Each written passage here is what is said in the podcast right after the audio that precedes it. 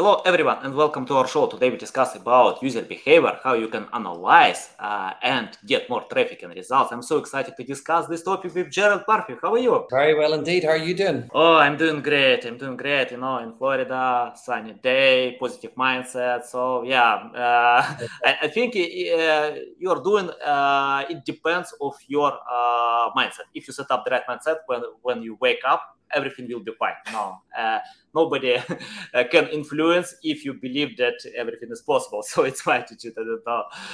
Uh, the most important and the best muscle in the world up here.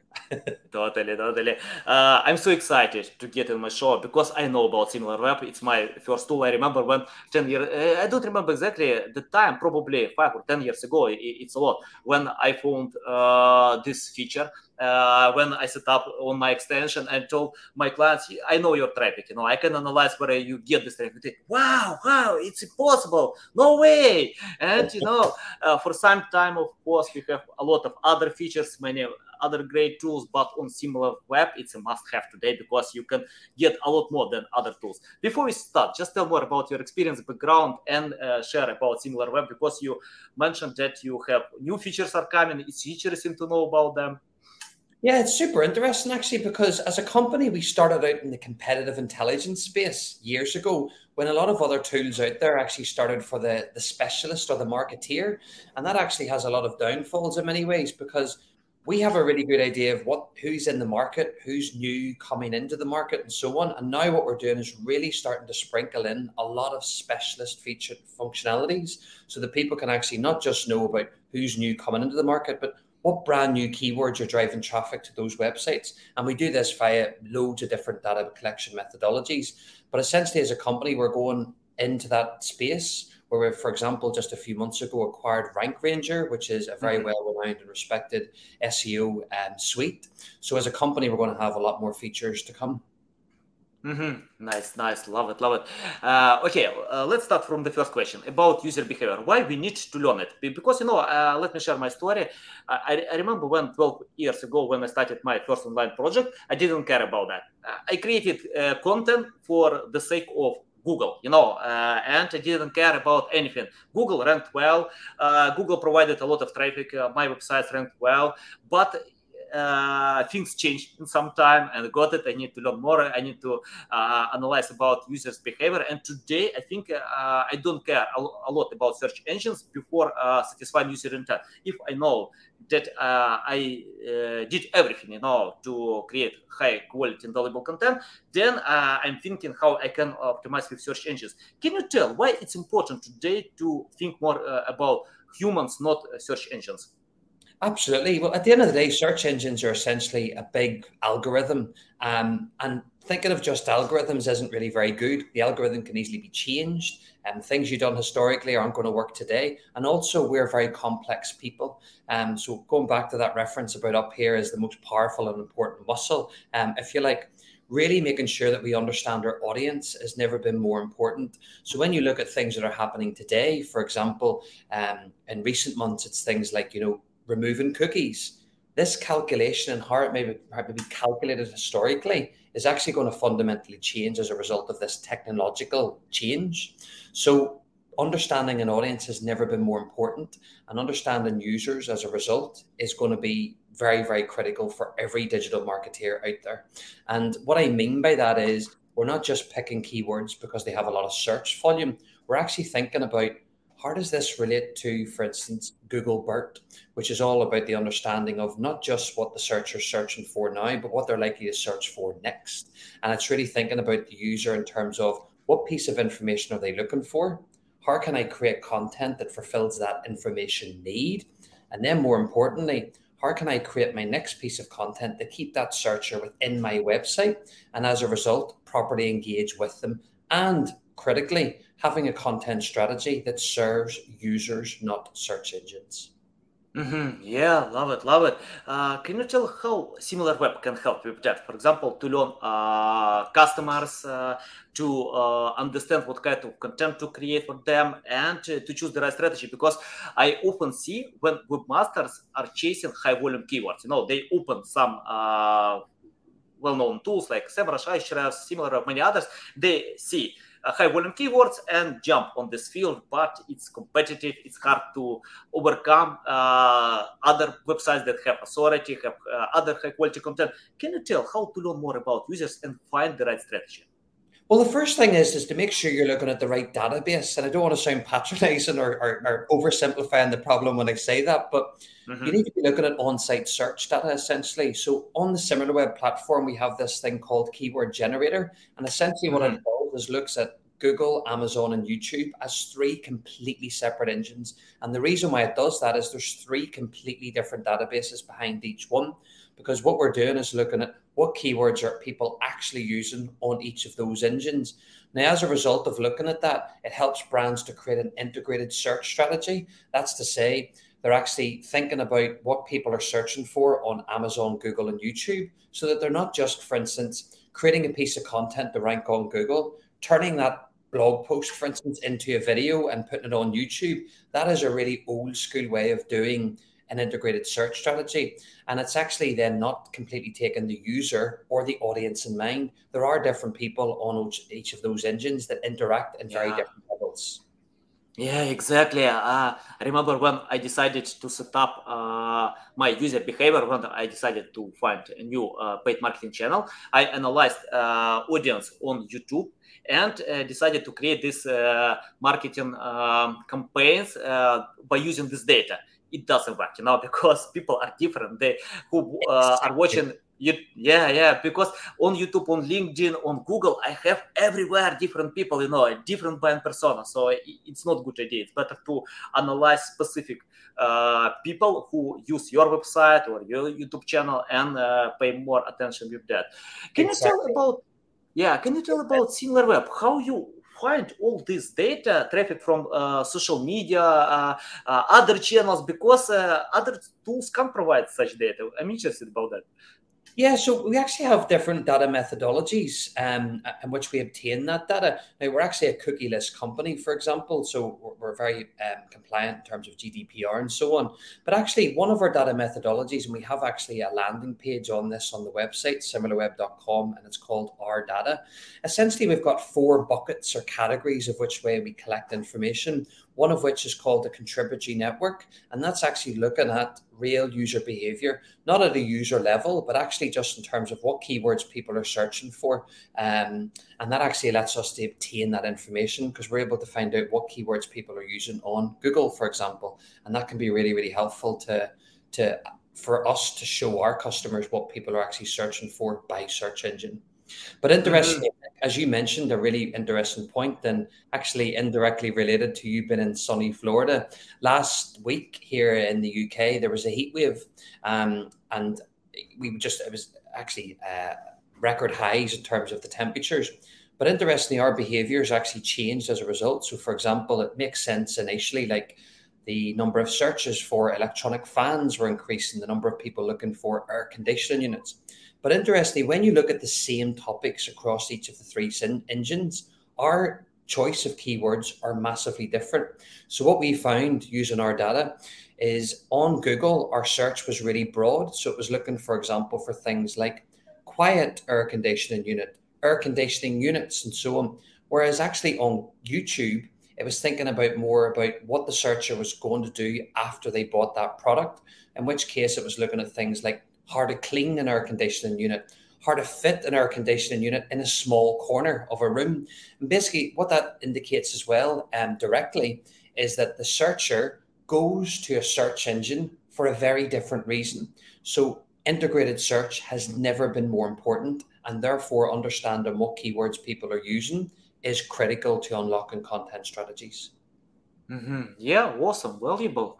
Uh, I'm interested about the balance between uh, manual job and uh, using tools. For example, uh, uh we know that all tools provide uh, some accurate data. Uh, sometimes it's accurate, sometimes not, because it's it's impossible, yeah, to analyze and provide accurate data. Even in Google Search Console, we can't find accurate data. that's okay. that's part of the game. But can you tell how to find this balance between analyzing manually and using tools? Yeah, I think it's interesting. I think it's actually, to be honest with you, it's more down about metrics that matter. You know, so arguably you can look through all of the traditional SEO metrics and, and look and compare the data. Mm-hmm but really making sure that we're, we're, thinking about the core thing. One of the most obvious is demand. So search volume is critical to get right. Um, and it's actually one of the reasons why last year we actually revamped our algorithm and how we calculate search volume. Historically, for full transparency, we just pulled in from Google AdWords Keyword Planner. Um, but mm-hmm. we started to notice a few issues with that. The first being that actually we were getting information that actually categorized keywords into clusters. So it treated like closely related semantic terms as being the same demand.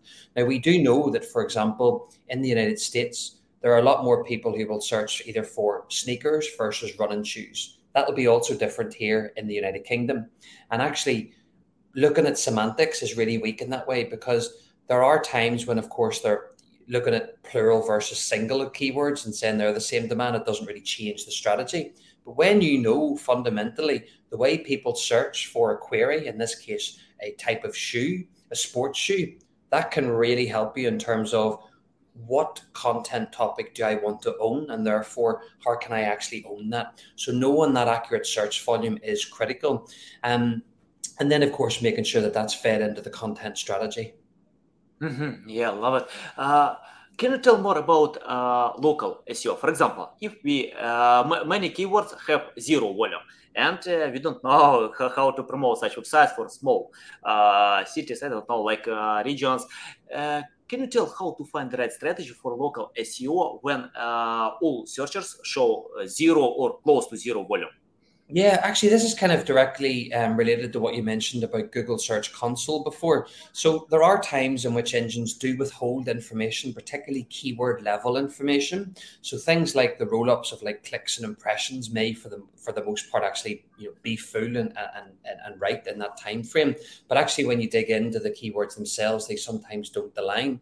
So making sure that we're we're taking into account that we have things like search volume, but also this is where third party providers like SimilarWeb are critical for digital marketeers because when search engines themselves withhold information, you need another login. You need access to other data to help formulate your strategy. So, looking at first party data um, alone isn't going to help you succeed online. Now, on the back of that, the other problem with search engines, and this is all search engines, they actually not only just withhold information, but actually it's the types of information that they withhold from. So they're likely to show you very well how your brand keywords are doing because you're performing probably quite well for them. And actually, probably that's where a lot of your demand comes from, particularly if you're a large established brand um, and company. But when you've got small things like you mentioned, local, we actually have a lot more long tail keywords. And what I mean by that for anyone who's new into SEO, it basically means when you do a search, you've got a lot of words that formulate that query or search. And essentially, when you start looking at the data, and this is where third party providers are really brilliant at that, you want to make sure you're developing your long tail keyword strategy because there's actually a lot more voice related queries. In the case of local, it's things like city names, it can be even things like around attractions, so things like monuments and so on, and actually even as simple as a zip code um, or a postal code. And essentially, that's actually locking down a particular location. And then on, on that, you've also got the reverse where you and I and everyone are actually overall really bad searchers. That's to say, we don't really think about and plan a search, we just go and do it anyways. And as a result, we don't really think about what keyword strategy we want to do. So we have a lot of reformulation of queries that happens all the time. But critically, for us, we start to do a search and actually start to refine it and improve the actual quality of that. And that same goes for local. And that's why there's roughly speaking two types of local SEO queries. You've got implicit and explicit. Um, implicit is when you're in a city, for example, and you do a search for something like hairdressers or barbers. What the search engine is trying to work out and give a balance of local content versus information about this as a topic. Um, Explicit, on the other hand, is literally where you're looking for something like hairdressers in city name. And that's mm-hmm. kind of then helping direct the search engine into what types of content and search features should they show. So, in answer to your question, long tail is a big difference when it comes to local. and also making sure you're very well versed on the different ways in which people can ask for information, including, for example, slang language of a street or road name needs to be factored into local content. Mm-hmm, yeah, and uh, I remember from one study that 80% of all sales are coming from long tail keywords. You know, 80%. So if you are chasing high volume keywords, it's hard to overcome big brands, uh, uh, popular websites. But with local SEO, uh, I think even big brands have no time and resources to cover all possible keywords. Uh, they're coming uh, every single day. 50% of new uh, keywords appeal each day. So yeah, it's a big opportunity. And for example, I often use some tools uh, that, uh, for example, uh, looking for keywords on Reddit or Wikipedia, because uh, uh, people uh, open Reddit when they can't find information on Google. So it's a big opportunity. You can find some interesting keywords, and even more, you can take content from Reddit and convert to more optimized content for Google, and yeah, get results with that. Susan, uh, interested about international and local SEO. Uh, by the way, yeah, it's interesting question because I often see when uh, webmasters uh, uh, promote their websites by using international uh, SEO or national SEO, and it's quite different. Can you tell about the difference between local SEO, national, and international SEO, for example? Indeed, and for, particularly for larger brands, um, but actually anyone that's a multi-market brand, and that can even be in two markets, as simple as that. Um, you need to have those that that multi approach to that. So the way it is is making sure that the data is directing the strategy. So it's not just going out there and thinking, "Oh, I've been in this industry, I know this industry." Yes, that helps, but that helps in terms of what things should we be looking at, what should we investigate further. But actually, it's making sure that we're thinking about What's the search volume demand? What way do people search on on site search, for example, by search engine within that market? How does that differ market by market? And that then helps you to create that national strategy. Now, internationally, we also want to make sure we're doing the brilliant basics here. So, a question that's fundamental to large brands is making sure you've got standardization of which keywords you track. So, what I mean by that is you want to make sure you're able to answer simple things like, for example, how big and how successful is my brand doing globally? To answer that question, you need to be looking at the same branded keywords that are translated as well in some markets that don't have the same language. And actually, they're also standardized. So if you work, for example, for a large big coffee brand, you would want to make sure you're tracking your brand name across all of those markets. On the flip side, you want to start to find out how well is the opportunity within each of those markets nationally, but on an international global level. So to do that, you want to be tracking more generic keywords like, for example, coffee machines, coffee accessories, those types of terms. And what that allows you to do is to find out which markets have the highest demand for those keywords, including, of course, in, for example, um, Bahasa in, in Malaysia, for instance, or indeed Vietnamese and Vietnam. And what that's allowing brands to do then is to work out where is the biggest opportunity from a brand perspective? That then can help feed in and direct what the local national strategies are. And then local on the reverse of both of those strategies needs to be hyper local and by that it needs to be super specific to that market and nowhere else. Now to do that you also need to utilize an international team.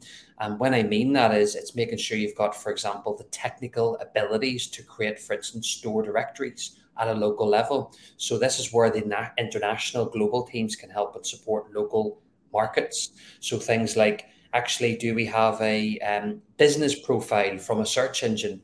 Do we have the ability to create local content? Can we publish new pages, for instance? And that's where you can bring in the international teams to support local. But really, those teams are very different in terms of the content that's being produced. So, in answer to your question, there's three ways in which you can do that. Mm-hmm, yeah, and uh, you mentioned many times about brand. Can you tell how it's important to uh, create strong brand recognition? For example, SimilarWeb is a huge brand. You know, I think all uh, SEO specialists know about SimilarWeb. If I ask my wife, she doesn't know about SimilarWeb. My son, he knows only TikTok, you know, and uh, how uh, Neymar can play football, you know, that's it, you know, for him, you know.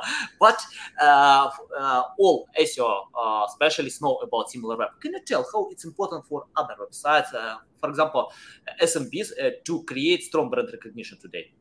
Well, what brand does in its simplest form is two things one, brands actually help people to work out how well they're performing at a market level, i.e., how many visits am I getting to branded keywords, how many clicks, impressions, search volume, and so on.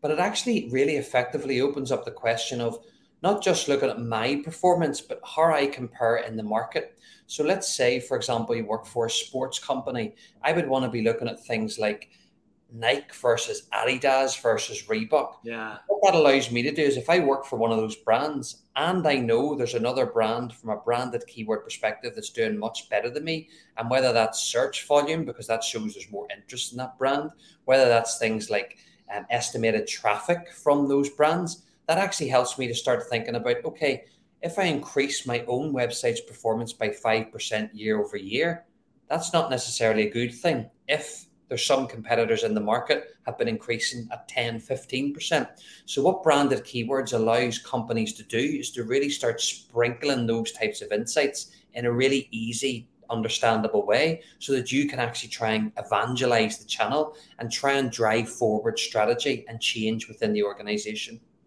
Mm-hmm. love it love it. Uh, can you tell about uh, covering a buying persona? Because, uh, for example, um, if a blogger uh, creates content about uh, sporting events, I think uh, sporting shoes are not related to uh, blogging because it's e-commerce content. If you search on Google, you can find many options how to buy.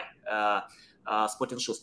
And uh, but I often see when uh, e-commerce websites are trying to cover some I don't know, like uh, the top of the funnel uh, by uh, creating e-commerce content, not for a blog. Of course, it's important for a blog because you need to explain how to use it, why, uh, how it can help, how it can decide your problems, and something like this. Uh, can you tell about uh, finding the right strategy covering a buying persona? I think, well, e commerce is actually quite unique in the sense of automatically it's about scale. So you've actually mm-hmm. got a huge, big variety of products that, that are usually sold. Now, of course, you also have some specialist e commerce websites who just focus on, for example, fishing equipment, which is super niche in that sense. Mm-hmm. Whereas you've got other ones that are, for example, um, selling all sorts of different products, in which case, actually, the best approach is to formulate and think about two things. One, which keywords from the search engine's data and combined with third party data, including, for example, SimilarWeb. And what you want to do is to find out not just looking at those at a keyword level, but looking at those at a topic cluster level. Because in essence, what you're finding out there is based on the algorithm as it is today, what does that algorithm see my website as being relevant for? You're never going to take on the world in one go. So, what you want to do is to really identify which topics you're performing incredibly well for and play to that as you build out your medium and longer longer term strategy.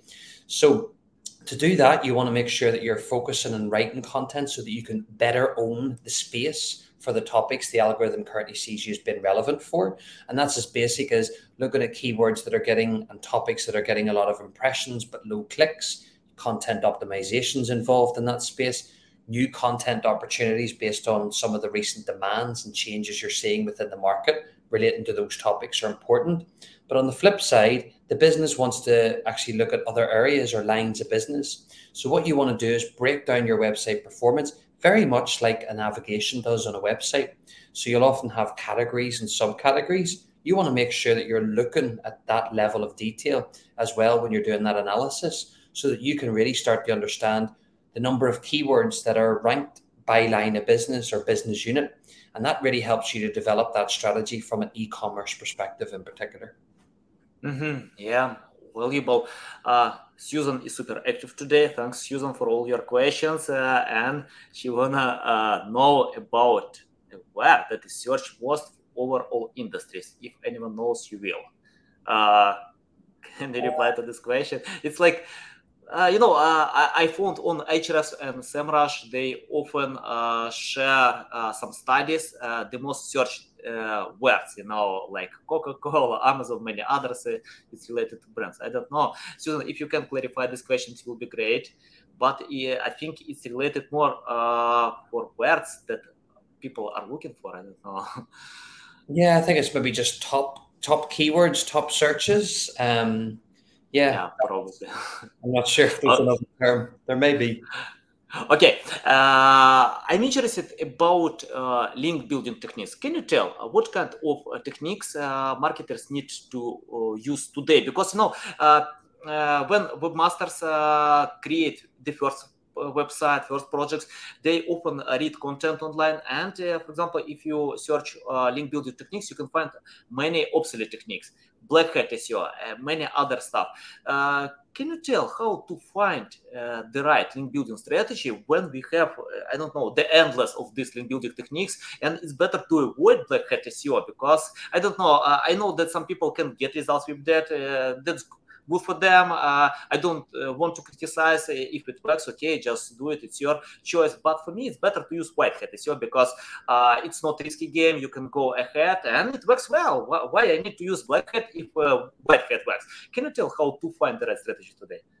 Indeed, and this is actually further reinforcing the need for third-party tools. And actually, Ahrefs um, and Majestic actually are two of the, the mm-hmm. more tools when it comes to backlinks.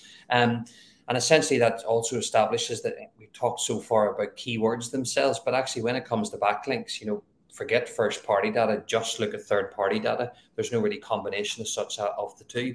So, first of all, before we go into like off page, I just want to take a step back because I do think it's still really important. When you're looking at backlinks, it's not always about getting new, brand new links into the website and analyzing that all the time. Making sure that you're maximizing your pages that you already have that have really good EAT content. Um, and the best way to do that is to review, review your internal link structure. So you're going to have some really yeah. powerful pages. You want to make sure that before you're even looking about your other off-page strategy, as part of your off-page strategy, continually look at your internal links. That actually passes acquisition down. I'm going back to one of those examples referred to earlier on where you've got those specialist topics and you're writing more content about them and so on. Equally, making sure when suitable, you cleverly internally link to another piece of content to get that searcher into your website through a keyword. But also, when we remember we mentioned earlier about Google BERT, for instance, thinking what's going to come next. If you've got a content that, that is thinking about that, what's next, and it's really well produced and completely unique to what else is out there, link to it that'll actually help pass authority. And equally, you know, in, indirectly, the search engines are also able to work out that actually this website is a specialist in this topic, and in fact, it even links out to. On the flip side of that, also be thinking about who else on the web deserves a star rating, if you like. That star rating is you externally linking out to them. So, going back to another random example, if I had a specialist leather shoes store that's local to one city, actually, a really good link for me to have is to link out to a quality leather company. Maybe it's one of my, for instance, suppliers that I'm really happy with, because that person and searcher equally is maybe going to be interested in learning more about the materials of your products that you sell. Now, in direct answer to your question, the official guidelines across all engines are never build links with the view of you know essentially doing link building. Content needs mm-hmm. to be um, but that is that is true. But it's making sure we're amplifying our content. So it doesn't just help you gain links; it actually can even help that content be found. So, for example, Twitter and Google have an agreement whereby actually when you share a URL on Twitter, Google will index it. So it's not just about amplifying that content, it actually helps basic things like indexation or content being found. Um, and that can be really important. But what you want to be doing essentially is to think about different formats of content. People are fed up with the same old thing. Like you and I, if we go on the websites and we see loads of blog posts, for example, we're probably thinking, oh, I don't want to read anymore. You become exhausted, information overload. Whereas imagine you went onto a website and you saw something completely different. Now, by completely different, it can mean many things. Like completely different in the in the level of research that was done and analysis to the content itself. It could even be completely different in essence to the design, or even on the flip side, the performance of it. You know, things loaded really quickly and so on. So making sure you're doing things differently. Now, the trick with content is to make sure you're not just doing it for the sake of doing it, i.e., you're not adding to the noise that's already out there. So, one thing I say and like to reinforce all the time that I can is don't be just creating three blog posts a week because your competitor does. You're adding to the noise. What gains you backlinks is when you think about what you're producing, you're amplifying it and letting people find and see it, including engines through indexation and you're shouting about little snippets of that content all the time for it to continually to be seen. And as a result people will naturally share it. And as a result those people who actually have websites webmasters may link to it. Now this actually brings us on potentially to the future of backlinks. I do believe backlinks soon will actually not really factor into the algorithm. And that sounds quite bold for me to say that now but it makes sense. In many ways backlinks are for the most part now created by people who are on desktop devices. The world overall is slowly moving towards mobile. We technically have the ability to do so, but you won't really create a backlink on a mobile phone. Who's going to log into a content management system, write the code in such a small screen? So, backlinks actually are now primarily designed for desktop devices. The industry overall is shifting towards mobile. Now, what that also shows is not just device and the influence of the device, actually comes back to one of our questions we mentioned before, which is all around audience. SEOs as a community and technical people create a lot of links. So engines may well, and, and again, this is years away, will, I believe, one day start to and that's probably why there's been a lot more algorithm changes recently. They're trying to work out if we remove this as a metric, how can we still keep really good, high quality results? Because at the end of the day, there is going to become a point in time, whether that's everyone goes on to apps and so on, there's going to become a point in time where backlinks are going to be much more skewed to the SEO and content communities. And as a result, does that actually make sense for us to really heavily factor in to our algorithm?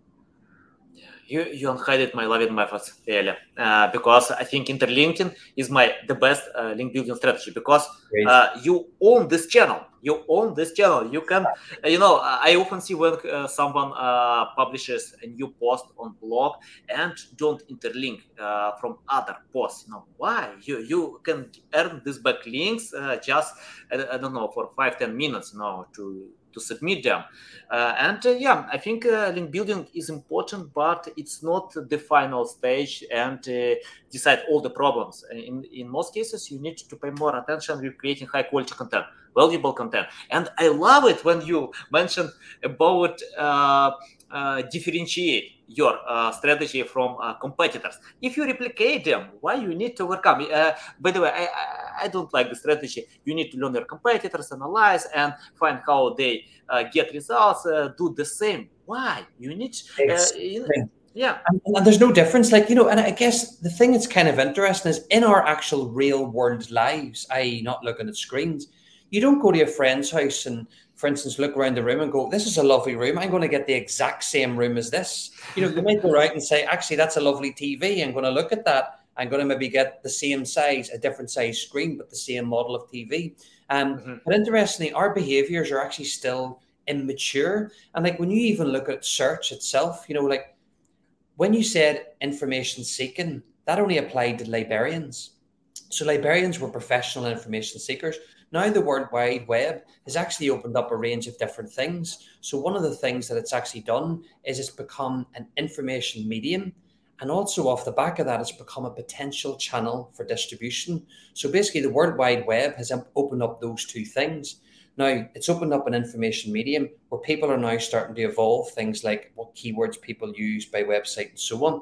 But actually, slowly we're starting to become more specialized, better searches. But overall, it's still quite weak. For example, a lot of people still search for things like shoes, and then they realize actually I'm looking for running shoes and so on.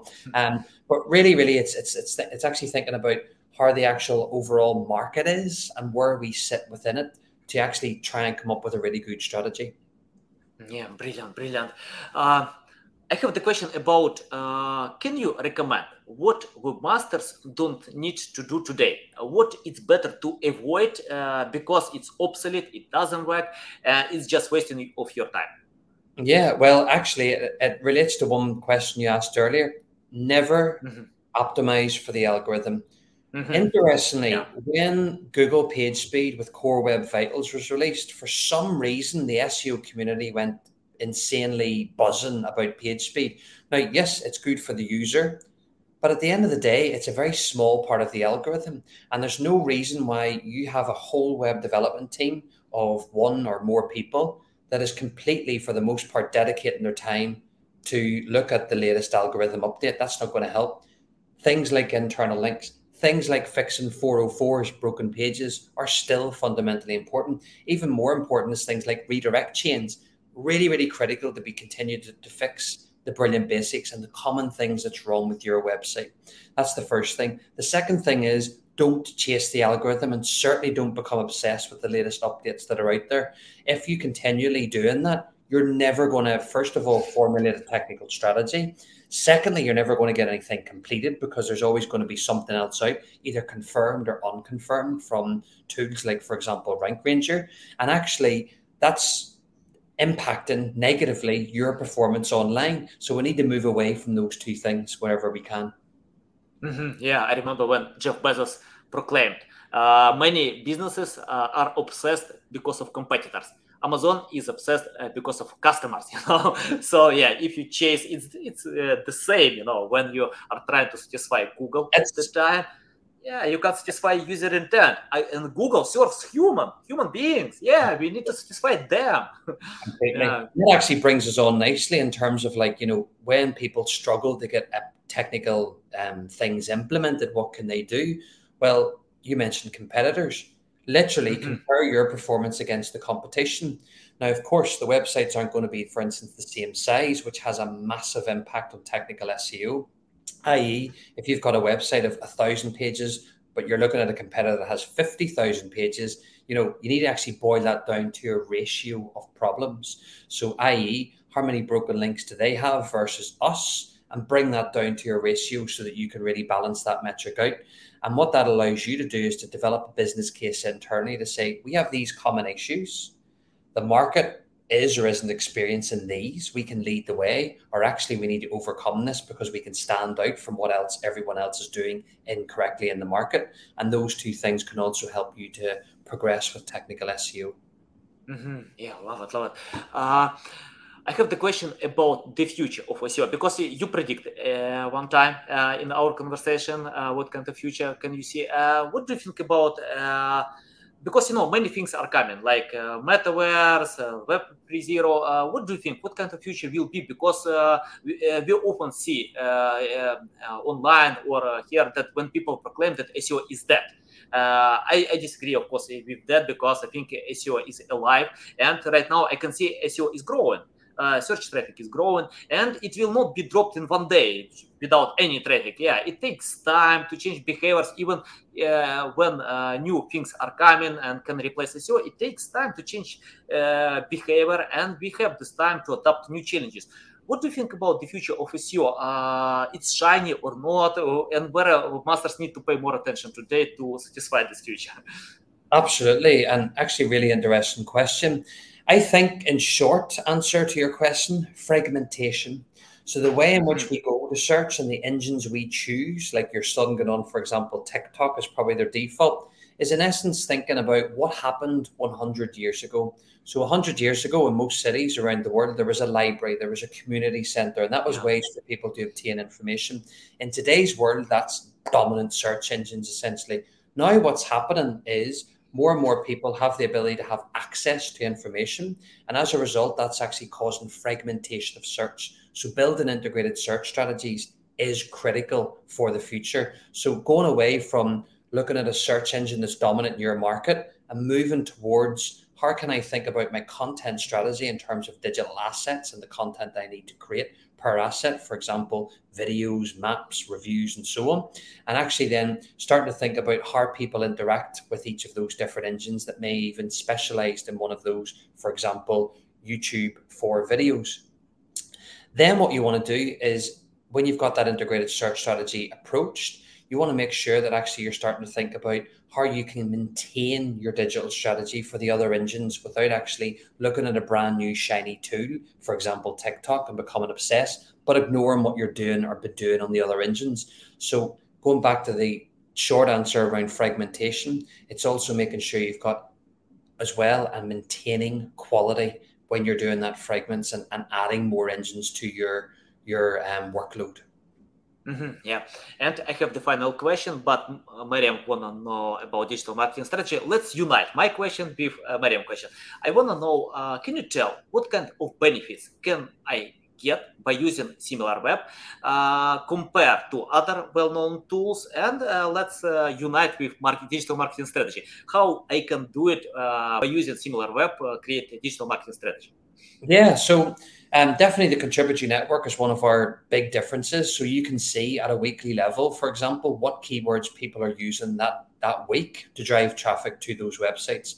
So, for instance, you'll actually often see when you look at things like the New York Times, there's a lot of our keywords, for instance, that actually shows you real world events that are occurring today. So, whether that's a celebrity event, something that's happening politically, and um, all of those different types of topics what that allows brands to do is to think differently about seasonality and think differently at a keyword level to try and build out that content strategy. Now, what makes us unique is how we actually package up that information. So we have, for example, hybrid search volume, which is a unique metric to SimilarWeb. It's extremely um, way more superior than what else is out there in the market because it actually has that level of accuracy because it's based on what keywords people are actually using at market level. And then what we do is we repackage that information up into, for example, um, keyword generator, which is all around on site search. So looking at keywords across Amazon, Google, and YouTube individually. And then actually looking at that even as an industry level. So we have, for example, the ability to very quickly see what's the top most searched for keywords at an industry level what's brand new trending, what's actually trending month over month, which keywords have come brand new into our database, all of those things. So, um, answer to your question, one strength of SimilarWeb is keyword research. So, content and SEO should definitely be using it for keywords. Mm-hmm. Thanks, Gerald. It's a big pleasure to learn from you, to get all your valuable insights. Uh, tell our audience how they can reach out to you, learn more about you, follow you. Indeed, so so I'm on Twitter at Gerald Search. Feel free to connect on LinkedIn. You can also find us on similarweb.com and on the social media profiles of SimilarWeb itself.